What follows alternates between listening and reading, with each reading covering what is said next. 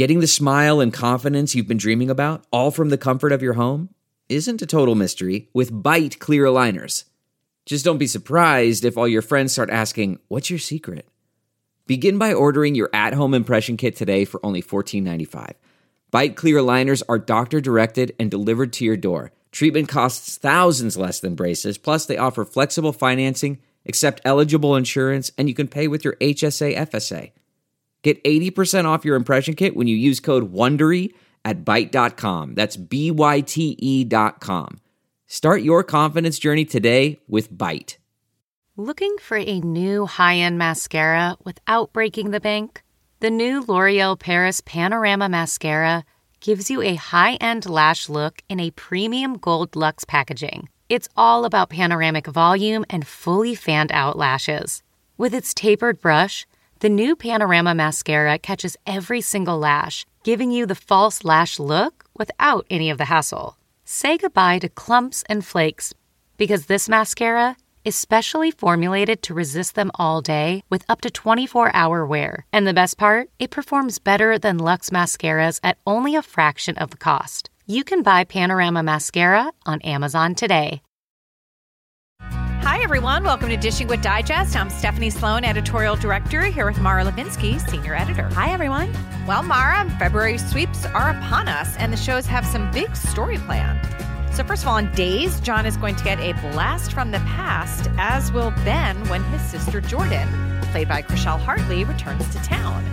On B&B, Hope will get to hold her baby, who, as we know, she thinks is dead, but has actually been adopted by Steffy. Now, on General Hospital, Laura is going to grow more suspicious of Kevin's behavior. Anna and Finn will look into a piece of her past with Robert Scorpio's help. And Sonny will have to make some big decisions about his ailing father, Mike. And on Y&R, Nick will finally learn the full truth about JT's death, and Cane will try to make amends for his dalliance with Victoria. Well, of course, we can also expect some big Valentine's Day moments. Uh, Will and Sonny fans will want to tune into Days. Spoiler alert. Also look for a Ted and Hope kiss. And on B&B, Thorne will drop a bomb on Katie. Um, so speaking of B&B, let's go back to the story with Hope. Uh, we just discovered for certain that her baby lived and that her child, who she named Beth, will now be raised by Steffy. Now, this is not a new story for daytime. We saw it with Bianca and Babe on All My Children, Sami and Nicole with Sydney on Days, and we're seeing it now with baby Wiley on GH. But it really struck me that this doesn't seem like a B&B type of story. You know, even having Hope cry for as long as she has, and trust when I say that Annika Noelle has been doing such a fantastic job, but it almost feels out of place on this soap, which I feel tries to stay out of that really heavy lane of melodrama. Yeah, maybe it's because it's a half hour show and it has fewer characters on in a given day, but it has seemed very heavy on the anguish. And um, I can't really think of the last time on B&B where we saw a character cry this many days in a row. Me neither. And yet, if she had just gotten over it in a day or two, that certainly wouldn't have felt right either. You know, I appreciate that the show has taken its time with showing her grief, but I can't lie that it's been a little hard to watch. I don't know that I can be sucked into that kind of emotion when I'm when I have the show on like here at the office. Yeah, I agree. Um, you know, I appreciate on General Hospital that Michael and Willow are both in grief counseling, but I also appreciate that the grief counseling sessions themselves are not on camera so much. You know, to me, that's a good compromise between suggesting that one can get over something as devastating as like the loss of a child in a couple of days or weeks or even months. But also, it works for me to know that they're doing that when I'm not seeing them. like, I don't need to be in on the sessions. Right. I do tend to like therapy sessions on soaps, by the way. I, I wish we got to see more of Alexis's therapy that started. But I do think that, you know, the crying every day does not escape escapist television make. You know, and to that point, um, even though I'm sitting here saying, like, oh, it's kind of hard to get through, I do like that they've had Hope, you know, cry and show her emotions through this. There is nothing I like less than a stoic reaction to death. I just think it is so not real life. I don't know anyone who hasn't cried when they lost someone close to them, and it is just really not my favorite choice. Yeah, I've seen some rough non reactions to deaths on soaps in my day. Um, you know, it just makes me feel like I wish they had time for another take. That's like the nicest thing I can say. But you know, sometimes I feel it's the actor's choice. Like, oh, my character is going to respond this Right. way, and I'm Right. assuming as part of a bigger narrative that the show is telling. but not a big fan of that. I am also not a huge fan of denial. I, I was just going to say that I love the point you made. I believe it was uh, after Kiki's death on GH that people are like, no, it can't be. You were like, why not? You know, certainly I've experienced losses that seem surreal, but I was able to simultaneously feel like they were surreal and intellectually understand you know that the thing that the person or or, or being that I love is no longer here. um, hey, Steph, do you like it when people scream at dead bodies to wake up? Um, I think you know the answer to that. I mean, I guess I just expect soaps to mirror real life in storylines where the situations are all too real. I'm not going to judge a possession story too hard or a back from the dead, you know, the things that we don't see every day in real life. But when it's something that viewers have experienced personally, I just like to see care taken with the execution. I think one of the reasons that BJ's death on GH will always be held up as soap excellence is because Jackie Zeman, Kristina Wagner, and Brad Maule delivered 100% heart wrenching performances. You know, if they had struck false notes or no notes, uh, it would have undercut the impact of that storyline considerably. Absolutely. I mean, that's a story that whenever we do the greatest soap moments, yeah. the greatest soap storylines, the greatest soap deaths, you know, anything, the greatest soap performances, yeah. we always go back to that story. Yeah, they channeled something so human. And I think that's really what we're talking about right. ultimately. That's yeah. what I want to see. That's why we watch soaps. Yeah. Um, well, on a GH note, our guest today is James Patrick Stuart, better known in Port Charles as Valentin Cassadine. So let's get him on the phone and see what he has to say about his character and his recent trip to Nashville. Hi, James. Hi. How are you today? well, you're here with Steph and with Mara. Hi, Steph and Mara. Good to talk to you. You too. You too. Thanks so much for joining us. Thank you. Thanks for having me. Well, first of all, you just got back from Graceland. Tell us all about it. Isn't that something? That was that. I mean, I, I would, I would, I would love everybody to get a chance to go. it, it is. I think um, by the time Elvis had gone, you know, I was fairly young, and and so my first impression of him was at the tail end of his life. Um, getting a chance to go to Graceland and and and see his house and sort of feel his his, his spirit in, in, in it and, and see footage of him as a young man and see all the artifacts. It was really exciting. It really, really was. And I, and I, and I couldn't, I can't recommend it hardly enough. The jungle room in the back of his house. I had no idea that he had actually recorded three of his own albums, three albums in his own house. And, um, you know, the carpeted kitchen, it just, it, it had wow. such incredible personality. And, and design um, inspiration for you and your wife. exactly. Yeah, exactly. No, she won't let me carpet the kitchen. I've actually never heard of that. I know. It, what's weird is you talk to somebody in the kitchen, it just doesn't. It just doesn't feel right. It feels awkward because the, the acoustics right. are. They, it doesn't feel like a kitchen. It just feels like a recording studio. yeah. Interesting. But I, I absolutely, I, I loved it, and um, you know, the, the, the people were unbelievably receptive. We had a huge turnout for the uh, the convention for the event, and uh, they they couldn't have been more uh, accommodating. I mean, they were just, you know, it was great. Good well, fun. Obviously, uh, James, you had told me about what it like inspiration Rick Springfield was to you as a guitarist. Mm-hmm. So I was yeah. stalking your Instagram, waiting for the picture of the two of you, and I was so delighted that you did get to meet. So tell us all about that. Yeah, well, it's funny that actually I've explained that to Frank Valentini, and he his eyebrow went up. He's like, I, it, seems sort of incongruous, right? It's sort of like for for for me to, to, to go around talking about Rick Springfield. But the truth is, is that when I was 13 years old, I had a girlfriend who was a fan, and I had uh, surprised her with uh, uh, two uh, Rick Springfield tickets, and my mom had paid for them with her Visa card. And I broke up with the girl just a week before the concert, so I ended up going solo. And uh, I, I didn't really know his stuff. I mean, I, I think Jesse's Girl was number one that week or whatever. And so it was sort of, I kind of knew what the song was. But what I wasn't expecting, and having grown up in the music industry, I'd seen plenty of guys like, you know, uh, uh, um, you know, Sean Cassidy and whatnot. You come out, you sing, and then you, when it's time for the guitar solo, you, you, you let somebody a little bit more proficient take over. And what, I, what blew me away was Rick did his own soloing. He was pretty much his own lead guitar player, and that was cool to me. That was you know, for me, for my young 13 year old self, it was like seeing Jimi Hendrix. It was really, it was exciting to watch how, how musical he was. And, and, you know, the songs obviously were hits and catchy. And, and it didn't hurt that I was 13 and I watched his influence on the young ladies. And I was like, I got to get a guitar, you know, so, so, yeah, so I went home and I taught myself Jesse's Girl and I bought his record and I taught myself, I went up, moved on to Love is All Right Tonight and, you know, Everybody's Girl. And I just, I, I just found myself learning all these songs and that's how I learned to play guitar. Even though my father is a, an extremely proficient guitar player, he could never get me to pick it up. it was Rick, Rick Springfield did. It, so.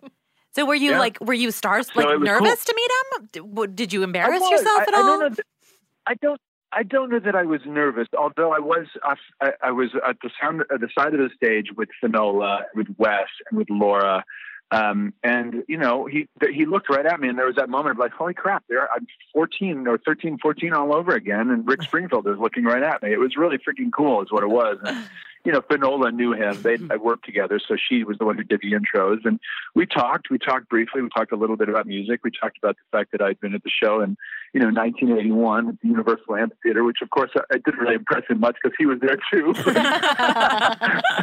and probably had a better view. Me, but yeah, he had a much better seat than I had, and. Uh, and then we talked about the his, his, you know the Malibu fires and the fact that you know at, at, his age and we didn't talk about his age but he's you know he's, he's no spring chicken.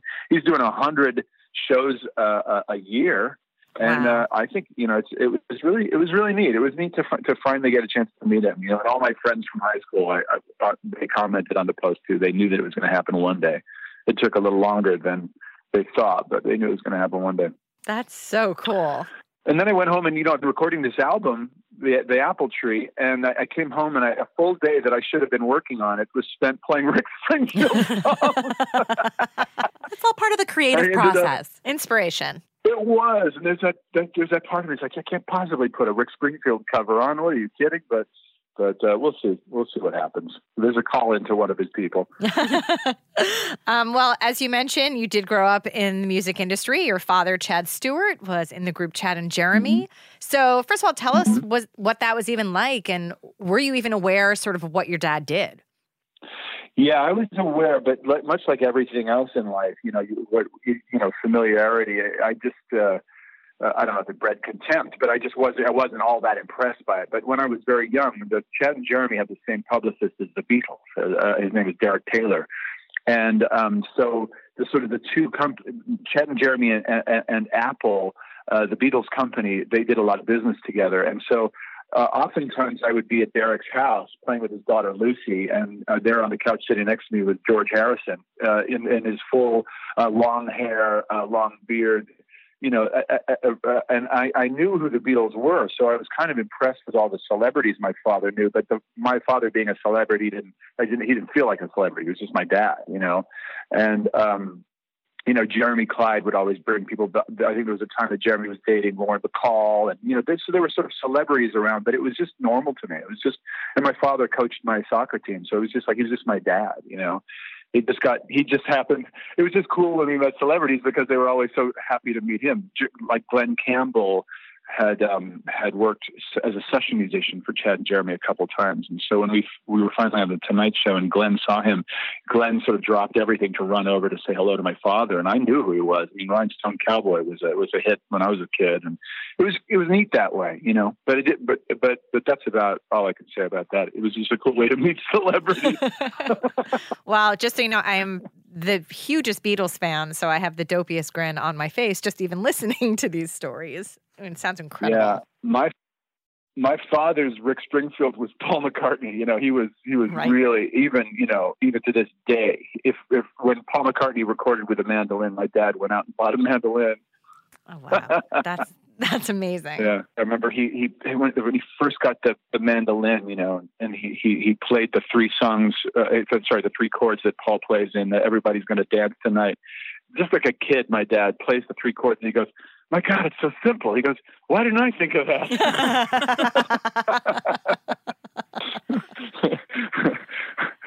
Yes, the the Apple Tree album. The Apple Tree album is uh, something that was has been a long time coming. My father, um, you know, being a, a composer and a, and, a, and a rocker and a, and a producer and a writer, you know, he raised me as a drummer basically.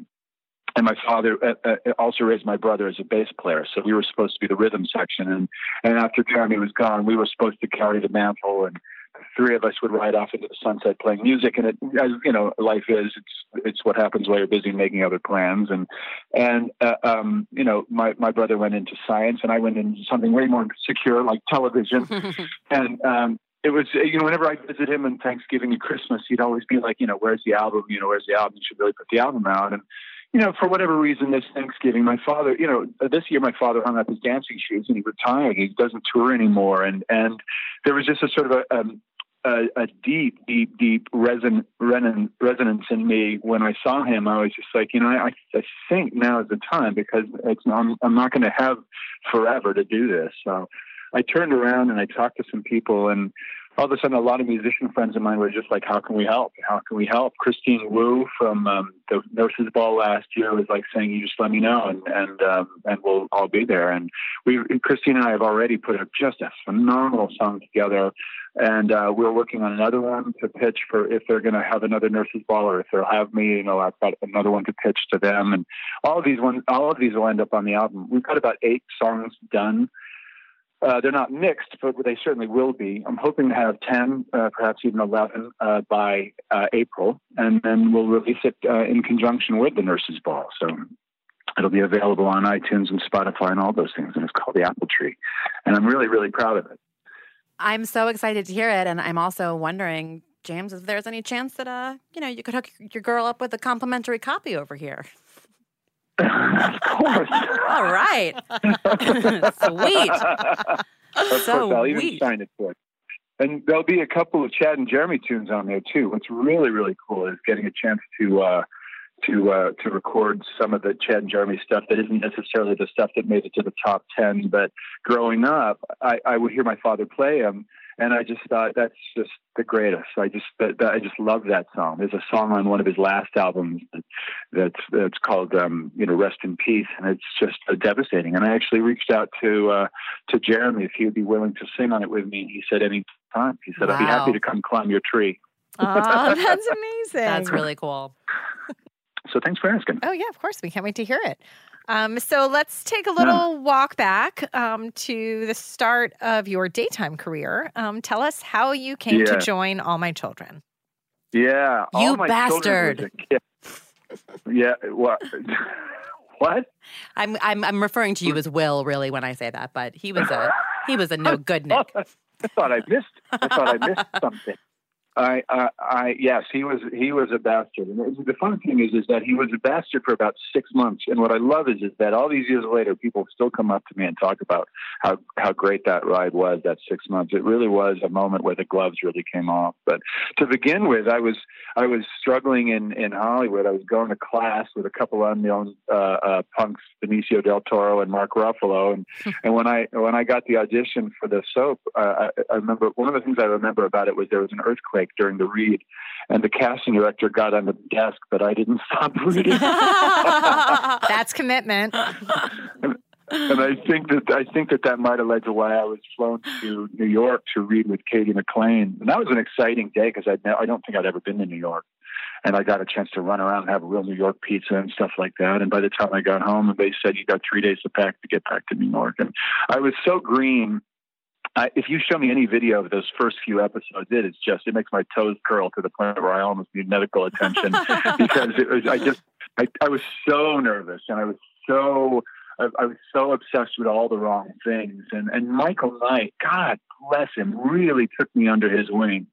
And um, he really showed me the ropes. And um, you know, we would we would we would go. He, he he just he's become a lifelong friend. Still is. He's actually my youngest son, Colin. And um, he just sort of showed me how to do it. And the irony was, by the time I, you know, figured out what's what, they, Felicia, the executive producer, came down to my dressing room, which is probably why I, all of us always, you know, have the fear of God put into us when they, they say, uh, "Please report to Frank." you're almost, you're, you're, it's sort of like you know some sort of stress disorder. You're certainly getting fired. But uh, yeah, she was like, you know, we're, the bad news is we're going to let you ride into the sunset. The good news is we're going to have give you a hell of a send off. And and and Will's uh, the the lead up to Will's death was just uh, a, a barrel of monkeys. It was a ton of fun. It really was. I still have a poster on the the, the dressing room signed by everybody because there were so many uh, suspects in his murder. Kelly Ripa was a suspect. Yep, yep. Yeah, they were all suspects. It was one of like the best crafted, you know, uh, mysteries. I think it's still held up or held in that regard. Uh, and I, the photo that you're talking about with everyone in the trench coats, like that's iconic. Yes. It's amazing. Yeah, it is. I, I and uh, I have it on my dressing room door in, in, in, General Hospital. And I must say that years later, Agnes Nixon, the last time I ever got a chance to talk to her, I ran into her, and she said the same thing. She said that was one of my favorite storylines that I've done in a long time. She said, "I'm sorry for the way it had to end, but you know, I really do appreciate you being so gracious about it because it worked great." So that was a nice way. That was a nice, uh, a nice exchange. Yeah. Um. Now I know that you. Uh, have been friends for a long, long while with Mr. Ricky Paul Goldin, who was on Another Yeah. World when you were on All My Children, and uh, later, Mm-hmm. ma- many years later, played Michael Knight's brother on All My Children. Um, but you had me in Ironic. such hysterics talking to me about your friendship with Ricky Goldin. I, I, I need more. How did you meet the guy? How Oh. did you become friends? And who, like, how? I know you guys are still still tight. Yes, I love both of those guys. So when they became brothers on the show, that was ironic because they'd been two of my best friends for you know over a decade when that happened. And Ricky and I, oh my God, Ricky, Ricky is a great friend. If you're lucky enough to be his friend, he's a he's not just a good friend, he's a great friend because he he he is so loyal, so intensely loyal. He's he shows up for his friends. I, I I have more stories than I could possibly tell you, but I will tell you this: when I when he, I first met him, he had come to New York to do uh, Another World, and he had heard my name, and because because somebody said, "Oh, you should you should go meet uh, uh, James Patrick," and and I had just broken with my up with my girlfriend, so he comes over and he immediately takes over my apartment. He's just like he goes, "Can I open these drapes?"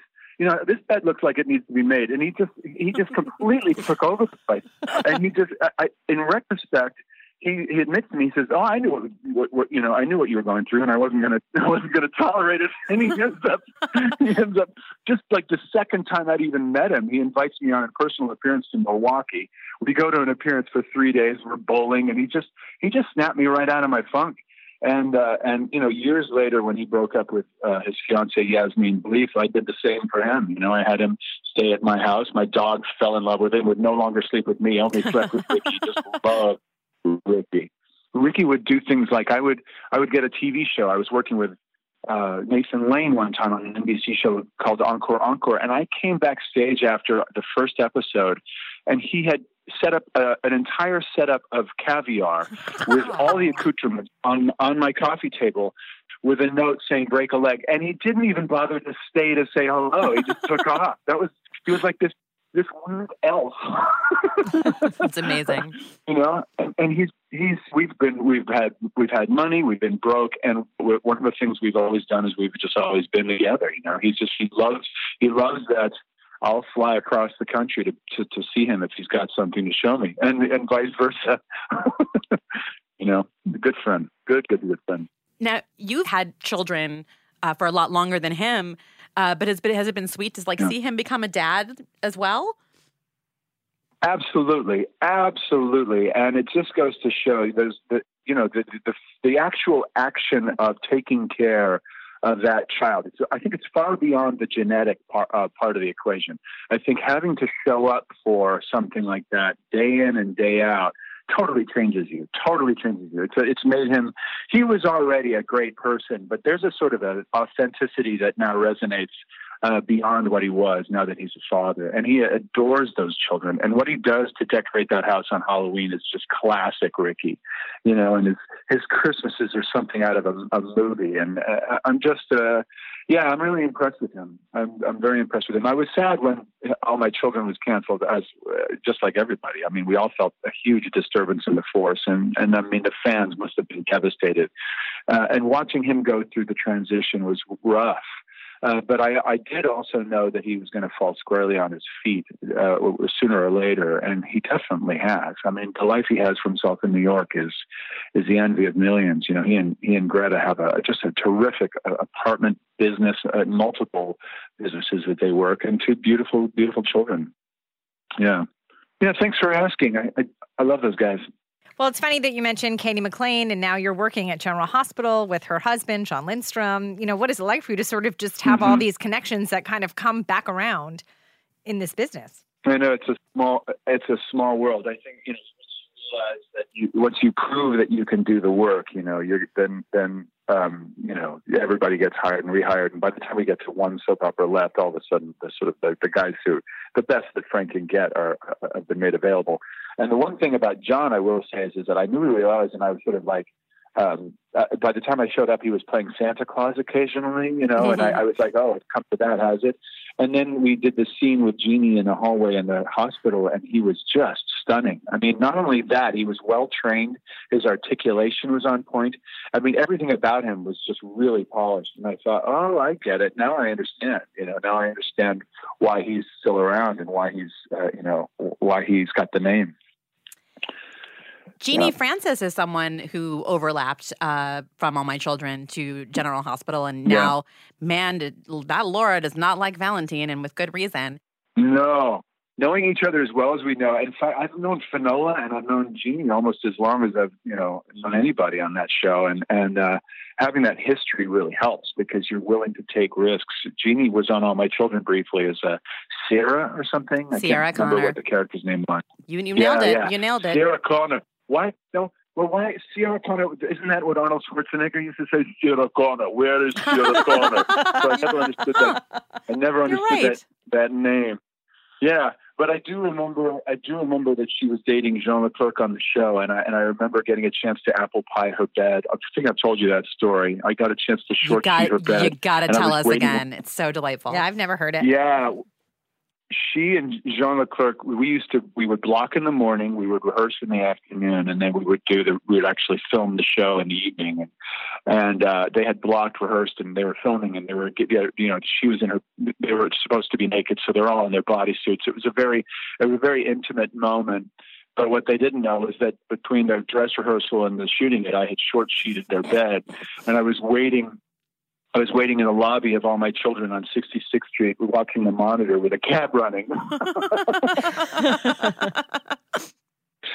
and it was just absolutely, it could not have gone better. It was all on tape. And sure enough, Genie was the first person to spot it because she was supposed to get under the covers to cover what, you know, to cover herself. And she couldn't. it was awesome. Oh, and, and I jumped in the cab and took off before anybody could figure out who'd done it. Smart. Yeah. Smart. And then and then to, and then today we, when she when she came back from her sort of moment momentary uh, m- missingness this year, you know, we were doing a scene on the dock and uh, there was not supposed to be a slap, but I watched her get so worked up and I said, "Genie, I know you want to hit me. Feel free." She goes, "No, I can't." I said, "Listen, you're not going to hurt me. Hit me." And so, sure enough, during the, the filming, she slammed me so hard. It was phenomenal. but but the next thing you know, you get after the scene, you go, uh, Janice, please report to Frank's office. Uh oh. so I go up there, and he's like, "What the hell was that?" He goes, and I go, "My fault. I should have told you." He goes, "Your face is all pink. What are I supposed to do with you now?" you do a good Frank. oh my gosh, Frank's amazing. He yeah, no, he's he is he is a character. I mean, love him absolutely, but I would never want to cross Frank Valentini ever. Yeah, So lesson learned: don't don't uh, give slap approval to Genie without running it by the boss. exactly. I should at least let them know it's coming. Right? yeah. Well, you had a long period in between your Yeah. two daytime gigs where you certainly racked up an impressive Mm-hmm. list of credits on Yeah, you you Mm. you, you were everywhere. everywhere. Um, Mm, mm. I mean, I feel like Mara and I were like checking out your IMDb just to see, you know, which to even, where to even Right. go with it Yeah, because there were so many things. Yeah. Do you know the thing I'm the most proud of, though? The thing that somebody pointed this out to me. I think the thing I'm the most proud of is if you look at that, you'll notice that there's a lot of recurring. There's a lot of being invited back. And I think that the heroes that I, I watched early on in my career, um, you know, guys like Martin Sheen and John Lithgow and guys like this who just, you know, guys who were just really decent, cool people who knew their lines, uh, never ever complained, and were un- and just really, really, you know, proud of their work. You know, I think that I, I tried to follow that. I tried to emulate that to the best that I could, you know. And um, and I think that that's why I got invited back so many times. You know, a, a, a single guest appearance would turn into either a recurring or a series regular, and that's the thing I'm the most proud of. You know, and I think that hopefully Frank uh, we don't know each other terribly well, but I think one thing he does know about me is, is that I'm, I'm there to be part of the solution. I'm not there to complain. I'm there to help the show get across the finish line at the end of the day and be invited back tomorrow, you know, and, and I think that he, I think that on some level he respects that. And I think that's why I'm still there, even when I was only supposed to be there for 10 days. Well, to that point, uh, I think certainly, you know, the, how we met Valentin, a little uh, you know, a shotgun moment in, in uh, on Cassadine Island uh, comes to mind. He did not mm-hmm. seem slated to be long lasting, and yet here we are, uh, several years down the line. So obviously, you didn't think going in that this was going to be the case. What keeps you wanting to stay there and and keep tackling Valentin? Um, I, I, do so many reasons, you know, and I think it was a shift in perception because at the time, you know, I was busy trying to land the big nighttime thing, and and I was like, I don't what? No, soap operas is behind me, blah blah blah blah blah. I don't do that, da da da. And the shift in perception was, I think, a, I love the danger. Uh, B, I love the people. Um, I love and I love I love the challenge. It, it is it, I, I I take it as seriously as anything that I worked on. I I I, I I was afraid that I was going to somehow think that the dialogue and the situations were silly. I don't. I, I, I early on on this particular gig, I looked around and I saw people like Genie and I saw people like Finola, and I watched how they they lent a, a sort of a, gra- um, a gravity to it. They, okay, yes, this is silly. Of course, it's silly that there's a, a, a, a suddenly a cave behind a bookcase that we've established de- for decades. Uh, what you know, whatever, what, whatever the silliness is. But but yeah, but but they they go. But so what? This we we lend. I I'm going to lend uh, my authenticity to the situation and we're going to sell it. And I think the two people I mentioned really demonstrated that they could sell anything. It didn't matter what you wrote for them. They will, they will make you believe it. And I thought, well, that I'm interested in. I'm interested in that. And I feel like uh, once I, I gave myself over to that, I felt like, you know, I'm, I'm part of something bigger than myself and who could want anything more? I'm, I'm there to help this thing you know, do well. And, and, and not only that, you get a chance to go to appearances like this, like we did in Graceland, and you come face to face with people who, whose lives you are, you are, you know, it's uh, improving. I mean, I'm not, I'm not saying we're curing cancer, but, I, but if, if they, if, if, if he, she enjoys it, then it's my pleasure to bring it to them, you know, and I think at the end of the day, you have done your part to make somebody a little bit happier. So, you know, and and uh, and and I don't want to gloss over the fact that the people that I work with are so terrific. I mean, I'm talking all of them. Uh, M, Steve, all of them, John, all of them, you know, just really authentic. Laura, who I've known forever, she's gotten a chance to just show me how, how she's grown as not only a human being, but as an artist. And it's been a pleasure. I, I, I look forward to going, I really do. Well, Nina and Valentin are also a back and forth duo on the show. Um, tell us about working with Michelle and what you think of this couple. Yeah, Michelle, I fell in love with instantly, and, and, and by that I mean I just loved her whole energy. She's she she made me laugh the moment I met her. I mean, she I think I told you the story before, but I was just there with a you know I was just a sort of mustachioed villain showing up to uh, to shoot somebody, and uh, as I thought I was being led away in handcuffs, Frank pulls me over to introduce me to uh, to Michelle, and he goes, uh, "Hey, uh, uh, James, this is Michelle. Uh, you're going to do a love scene with her next week, okay?" and Michelle looks at me with a smoky look in her eye and she goes, she looks at me. She goes, "You're welcome." yeah. and, and she just made. She just you know, she just made me laugh, and and she's uh, she is she is I think you know she's probably a, a rare breed in that she's just a, a specially superior. I mean, she's gorgeous, but she's also got a very body sense of humor, and she's uh, she's just a delight. I mean, she just she makes me laugh so hard, and she gets along great with my wife, and um, you know, so that I think there's a picture at the Christmas party of the three of us together, and it's just it's one of my favorite pictures because the two worlds collide you know? Yeah, absolutely. I love that photo too.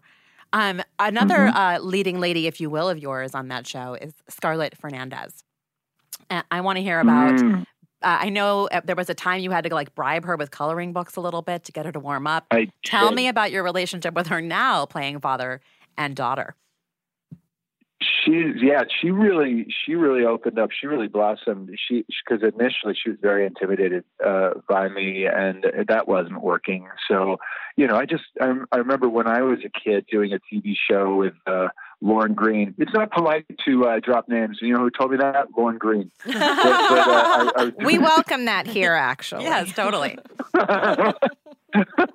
I was I was doing I was a kid on a show with Lorne, and I remember Lorne. I guess he had had grandchildren. He'd worked with so many kids over his career. He realized he needed to grab me and and take me out for a chili dog and just really sort of like break the ice. And I kind of did the same thing with with Scarlett. You know, I was just constantly bringing her presents and you know running around and getting on her level and and she she just she lit up and i think that's one of the things that you see and uh, uh, um, you know is is just sort of a mutual respect and i think that I, early on i made the decision that i wasn't going to talk down that valentin wasn't going to talk down to her if anything he was going to he was going to feel um pretty equal emotionally you know like she she you know he she at the end of the day is the most important thing in his world and and uh he's not much he's not much of a disciplinarian. He's he's definitely a he sees her as an equal emotionally, and I and I think that that comes across. You know, Yeah, absolutely.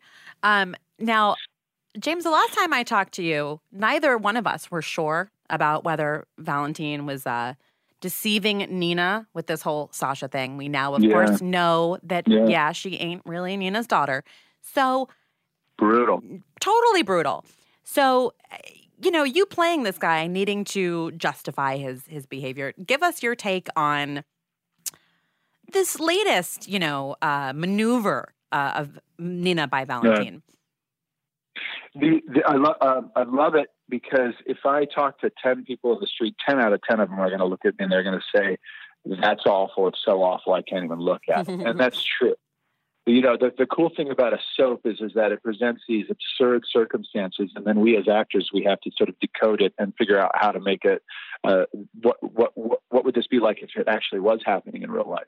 And Valentin is in his own private hell because he's made a deal with the devil because he was so desperate. He I don't think he actually thought beyond the end uh, uh, uh, of just getting her back in his bedroom and getting her back in his life. He needed it so badly that he was willing to deceive. And I think uh, at the end of the day, I think you know nobody understands better than he does that this is awful, and and that that, that he he just wishes he could look her in the eyes and and um, and have some authenticity. In fact, there's a moment there uh, back after they finally made love again, and where he looks at her and he realizes that there's no way he can possibly keep up this charade, and uh, he's about to level with her and let the chips fall where they may. And and, uh, Lisa ends up showing up and saying, "Your secret's safe with me. I'll never say anything." And it's and he you know he basically chickens out. He basically decides he's not going to do it. And I think for the last few weeks uh, since inside, uh, I've been always trying to figure out a way to um, just kick the can down the road and, and not want to face the the inevitable. That uh, this there's going to be a consequence for this, and maybe today won't be the day that the consequence comes. You know, I don't think I think unfortunately he's kind of trapped in that mode where he knows he's done something wrong and he wishes he could undo it, but he did what he did to get what he wanted. Tangled webs we Yeah. weave and all that good stuff. Yeah. Well, what'd you hear Yeah, from the yeah, fans sure. in Nashville about Valentin? What they have to say about him? Well, that's that's the South, so they're going to be nothing but polite. they might talk a little bit of smack about you once you leave, but they're not going to do it with you in the room. To your face, they love Valentin. That's right. That's right. That's right. No, they, they, they, they, we, they, that was a good group. You know, it was a, it was very, very humbling to be on stage with Maurice and, and Steve and Finola and Laura. I mean, real soap royalty, you know, and, and I think that, uh, that was just a good group to be on stage with. And, I enjoyed that. Steve is a he's a real I, I love him. He's a hustler. He knows how to run that room. It's it, clearly he he does a lot of these uh, with what Stone Cold and the Jackal. Yeah. It was really kind of it was cool to watch him him work it. He could run one of those shows uh, alone. He wouldn't need anybody else. He drives the van. He knows, he knows how to do it. I know. No, it really Yeah. is funny to see him do that because obviously he has to hold back so much of his natural Steveness as Jason. Yeah. Um, so when you look now, so you've been on GH for a bit, you were on All My Children. You know, how do you characterize the two experiences that you've had so far in daytime? Well, I take them both equally seriously, but at my age and at my place, sort of spiritually and emotionally, and in, in this life, uh, the first time around, I was completely serving myself. I was absolutely doing everything uh, uh, to um, as a sort of a springboard. Uh, uh, this time around, I take take it just as seriously, and I work just as hard. But I'm doing it, I think, uh, to offer up to those around me, to offer to Michelle, to offer to, to to Frank and the producers and the writers, and and and I and I'm basically just I, I, I'm I'm uh, I'm grateful to be allowed to be part of the team. I think that's a shift, but um, but I, I I I feel as strongly about Valentin as I did about Will. I loved them both and uh, and uh, I, I see the intricacies uh, and the nuances of their characters, and I and I'm, I'm delighted for the opportunity to play them. Well, it's certainly fun to watch, and we thank you for joining us today. Yes, this was so much fun. Thank you. All right, have a good day. All right, we'll catch you later. Thank you for joining us. Thank you to James Patrick Stuart for being our guest. Be sure to pick up a new issue on sale now and come back next week for another podcast.